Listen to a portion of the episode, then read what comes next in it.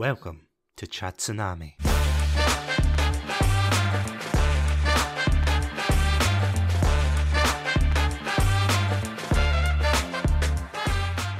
Hello, everybody, and welcome to another episode of Chatsunami. My name's Satsunami, and today I'm going to be reviewing the final Doctor Who special, The Giggle. Two weeks ago, we talked about the Star Beast, then we talked about the slightly creepier Wild Blue Yonder, and today we are at the most anticipated episode featuring some old foes, old allies, and you know what? Without any further ado, let's get into it. Without spoiling too much of this review, I absolutely loved this episode. I thought it was so well done. The balance between fun and creepy, it was just absolutely fantastic. I really appreciated this episode. I think I'm probably mirroring a lot of Doctor Who fans, Whovians, and casual watchers of Doctor Who when I say this, but I don't think I've really enjoyed an episode of Doctor Who like this in a good, good while. Because usually when I watch the show, I usually go back to the Christopher Eccleston era, the old David Tennant ones, maybe some of the early Matt Smith, but then as soon as it hits Matt Smith, I know, I know, very controversial, my interest of the show started going down, and that was more because I was growing up and I was just losing interest in the show, so seeing David Tennant's run is like a cozy nostalgia blanket to me. So, of course, going into this episode, we were introduced to a classic Who villain, that, of course, being the Toymaker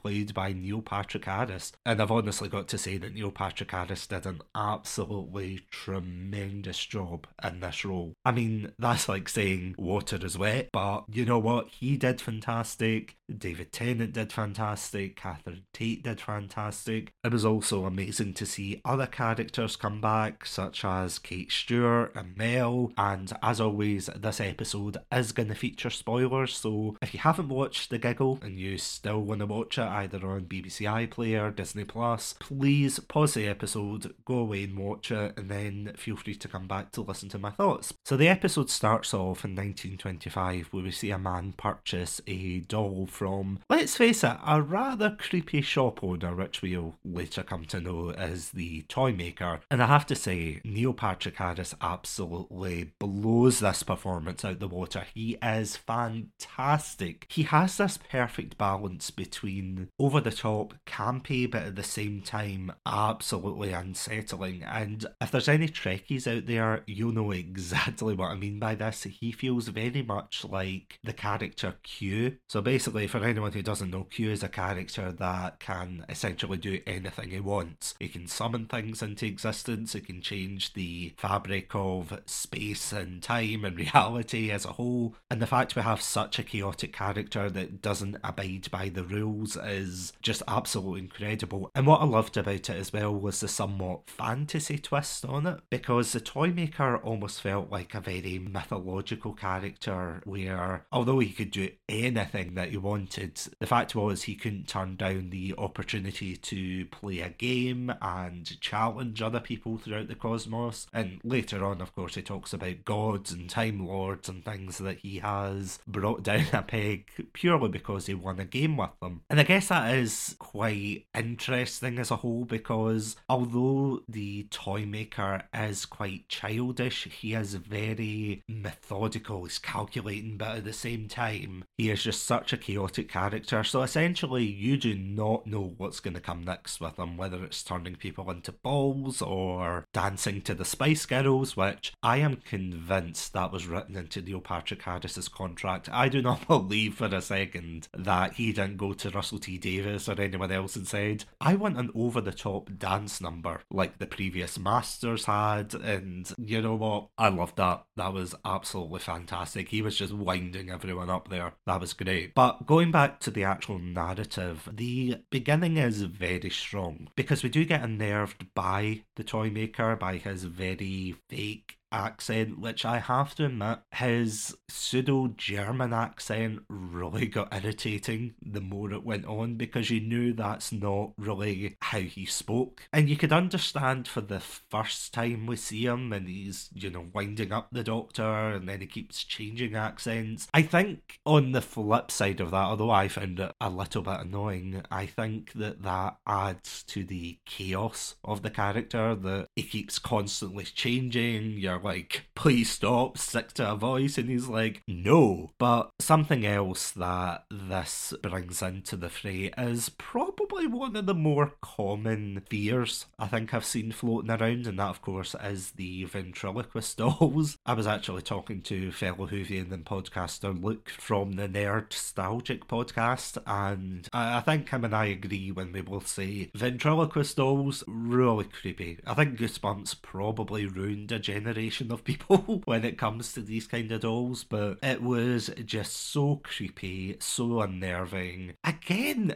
with the body horror in this, there's a scene later on where the Doctor and Donna end up in this weird. I don't know how to explain it. It's almost like the Black Lodge in Twin Peaks, or rather the waiting room before the Black Lodge, where they're just constantly running, they're going through the same door over and over again, and there's all these creepy dolls, and then you get one of the characters who bought the doll in the first scene getting turned into a doll. That was pretty creepy, even though the effects were a little bit off at times. I still thought there was something about it. I was just like, oh, I don't like that at all. So somehow they made it creepier than last week. I'm going to say it. I think this was probably a little bit creepier than Wild Blue Yonder because at least there was, and I can't believe I'm saying this, but at least with the Not things, there was some kind of consistent progression. Like there were learning, there were rules. But with the Toy Maker, yeah, he just did what he wanted. That was amazing and crazy. I absolutely loved it. Definitely, I would go as far to say that he was one of my favourite villains of all time, and I have no doubt that they'll probably bring him back in some form or another. But going back to the story itself, I have to admit it was really unnerving when you were watching the chaos unfold at the very beginning and everyone was just going mental in the streets. I did like the exchange between the very irate man and the taxi driver where he was saying about how his taxes built the roads and everything, and I was like, oh my god, it's just like a Twitter thread.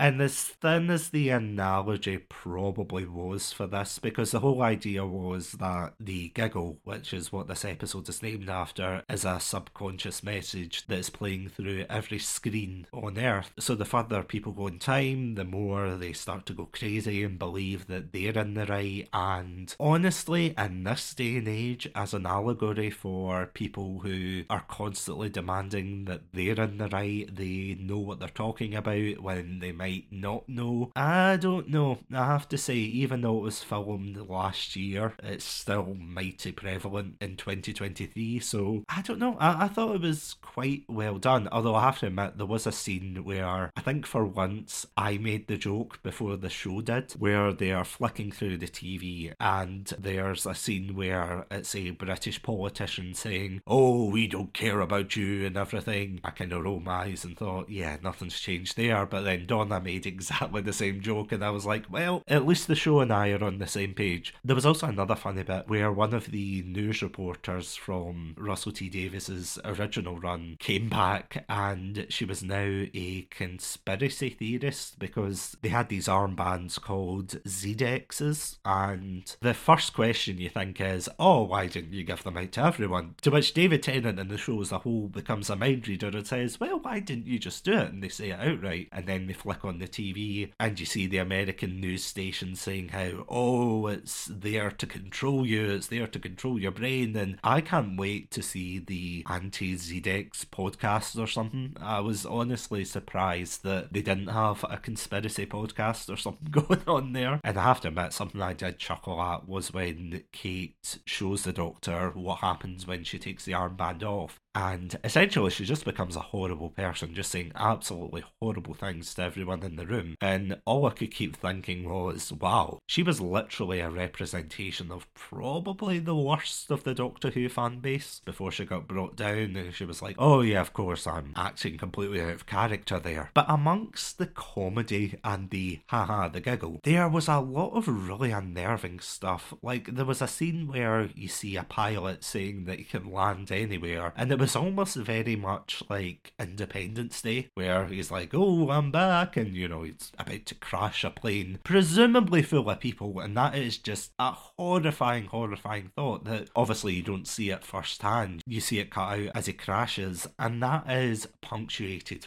perfectly with the musical score in this. The musical score, fantastic. I absolutely loved how good the score was. It creeped me out, it gave me hope, it was just top tier. But I have to admit, there's a lot of themes that I absolutely loved in this episode, despite the fact that the Doctor is this almost eternal hero that keeps jumping from adventure to adventure and never stopping. I thought that was really interesting, really, really well done, and it was quite quite unnerving, although granted, it was a bit of a spoiler when they kept saying, oh, this is what happened to Amy Pond. That's alright then. That was quite creepy. The intensity of him saying that in an American accent, where he talked about Amy Pond, he talked about Clara, and then he talked about Bill. And the thing I found interesting was the fact that they did this story with the Doctor and Donna, because although both of them are such an iconic duo, personally, I think they are probably one of the best of the entire New Who run and I think that stems from the fact that they are just friends. And you can tell that Donna really cares about the Doctor. You know, she's not the stereotypical love interest like Rose, and she's not kept at arm's length like Martha was. She is just someone who really cares about him in a very platonic way, of course, and just wants to see the best for him. So no matter what happens, she knows what's going on and she completely understands the gravity or the gravity of the situation, which I have to admit, I'm really surprised that never came back in this episode. I thought there was going to be like a retcon or something like that, but no, never brought up again. Must just be a Wild Blue Yonder isolated reference. So I've talked about how amazing Neil Patrick Harris was as a toy maker, how amazing Donna was, how amazing Catherine Tate was, how amazing David Tennant was, how amazing all of the cast were. But there's one particular character I haven't touched on yet, and I have to say this is linked into something that could potentially be divisive amongst fans. And it's something I'm personally not sure about myself, and I'll get on to why I think that. It's not for the reasons you might think, but I'll get on to why I think this. Because at the climax of the story, everything seems to be hopeless. People are rampaging on the streets, they're killing each other, and the Doctor, of course, challenges the toy maker to one last game. And this is where we get something quite unexpected. And I hate to say it, but I actually got this reveal spoiled for me. Not so much in the way of how it would actually happen, but more about the aspect of the bi regeneration. And I've put this off long enough. This is the thing that I was a little bit on the fence about. So, of course, with the bi regeneration, this means that David Tennant gets to stay as himself, and by extension, we get the 15th Doctor, Ncuti Gatwa, who, on the one hand, initially I was a bit, mm, I wasn't really sure about his performance, but at the same time, I feel as if we don't have enough to go off of with this incarnation because when I saw David Tennant for the first time after Christopher Eccleston, really didn't like him. When I saw Matt Smith after David Tennant, I wasn't a big fan. When I saw Peter Capaldi, well, I like Peter Capaldi. What can I say? but yeah, I wasn't really sure. And it's just getting used to the incarnation because we haven't seen him go off on an adventure. And I'm really excited to see what he brings to the table because he seems to be full of energy, seems to be very charismatic. I'm really looking forward to that. But on the other hand, the bi regeneration. I would say I'm not a hundred percent sold on it, and the reason being is that again, you'll know by listening to these episodes that I was really not a huge fan of the Meta Crisis Doctor. It felt like a really cheap and weird way to give Rose her happy ending by giving her her own version of David Tennant, and it feels like Donna was doing the same here, where she gets her own David Tennant, and I have to admit, I was laughing so much at the comments online where people were like, but what about Martha? Why doesn't she get her own David Tennant? Which I found really funny. But I genuinely don't know how to feel about it, but there are theories that David Tennant split off means that we could be seeing the first of the curator character, and the curator character, of course, was the one featured in the 50th anniversary special Day of the Doctor where we saw Tom Baker curating all of these artifacts and other art pieces which I thought was really interesting. But I just don't know because I feel as if although I love David Tennant I think David Tennant is by far one of the best doctors out there. I feel as if it could potentially overshadow Ncuti's incarnation and I really hope that's not the case because as I said he has a lot more energy. He seems a lot more active and carefree as opposed to the brooding Tennant run as 10 and 14. But yeah, it's a strange one. That's all I'll say. It's a really strange one to have to deal with because, as I said, we've not really had this until the Meta Crisis Doctor in season 4. I have to admit, I did read that some people brought up the aspect of the rebel flesh, or I mean, even the Doctor's daughter, for example, where they've got a potentially similar type character going out in the cosmos. You know, you've also got Clara out there with her own TARDIS. So I feel as if it's too early to tell what kind of Doctor this is going to be. I hope he's going to bring a breath of fresh air into this because for a show that's been going on for 60 years, there is a lot of lore to take into account, and I can see why they would want to reboot the character. They just want to make him his own thing. They want to introduce new fans to the show, which I think is absolutely fantastic. Although I have to say, I was on TikTok the other day and there was this very strange American creator who was like, Have you all ever heard of this show called Doctor Who? And I was like, What?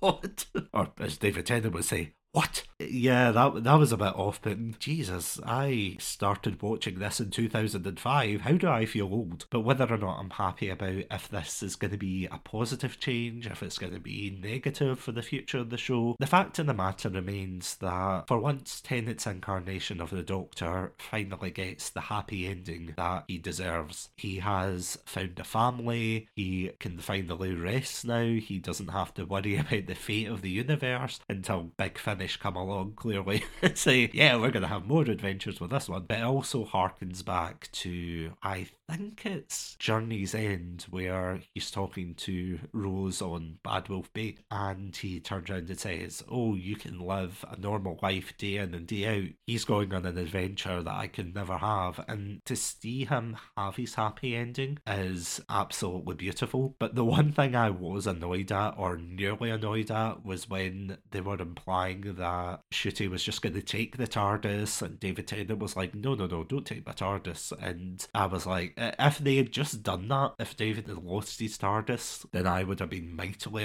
annoyed. But I'm just glad that they both got a happy ending, and I am optimistic to see what they do with the show going forward because it does look a little bit flashier. The BBC janky CGI is kind of no longer there, but it'll be interesting to see what future generations of Actually think of the show. But quickly going back to the regeneration scene, two things that slightly irked me was the fact that when we were introduced to Ncuti and he says, you know, what the hell's going on and everything. I thought that was really interesting. And then it pans out and it shows that he doesn't have any trousers on. And I don't know about you guys out there listening, but I don't think I've ever watched a TV show where you can take a scene seriously where someone's in their underwear and they're like, oh, it's going to be okay. And as touching as that scene was, all I could keep thinking was, my God, Russell T Davies, and get that man some trousers for God's sake. The only other nitpick, or not so much a nitpick, but kind of funny callback, was when the toy maker talked about trapping the master in his gold tooth, and there was like this random hand that grabbed the tooth and then pulled it away, very much akin to the mystery woman at the end of the season three finale that took the Master's ring. So yeah, that was really bizarre because the way it was angled the person would have had to have been like hanging off unit headquarters, which is actually something I never mentioned. Because can we all just admit that the unit headquarters has essentially just become the next Avengers building? Because it just sticks out like a sore thumb. And I have to admit, going back to what I said in my Star Beast review, although unit were pretty useless in the past, I feel as if with the toy maker and all the chaos, it was kind of justified for them not to be as effective you know what? Thumbs up all round in that regard. But after watching all three of these specials, I have to say that I absolutely adored the giggle out the three of them. If I had to rank them, I would say the giggle came first, followed by Wild Blue Yonder, and then probably the Star Beast at the bottom.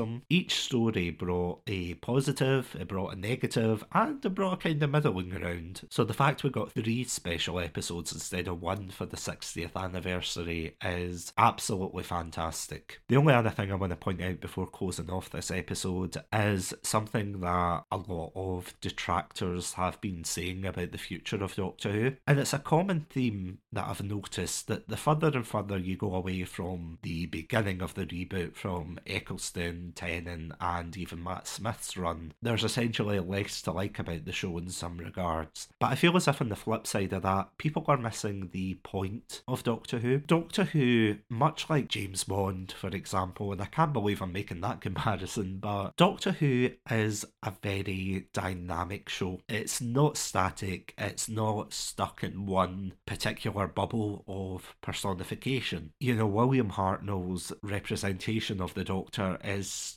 starkly different compared to Tom Baker, and then flashing forward, even Sylvester McCoy's rendition. And the fact of the matter is, it almost is, ironically enough, a time capsule of the landscape of when the show's coming out. And I have to say, there are things that I don't like about the show. I've brought that up before. I didn't like the Meta Crisis stuff. I didn't like the Timeless Child stuff. I didn't like the way the Doctor was portrayed in certain runs of the reboot. But the fact of the matter is, whether I like something or whether I hate something in the run, each iteration of the Doctor caters to a different audience. And I have to say, I actually remember when Jodie Whittaker's run was in full swing, and personally, while I would say that's not one of my favourite runs of the series, I remember going to a Comic Con once to, ironically enough, see Colin Baker, and I saw a lot of families there, and the kids, particularly young girls, were dressed up as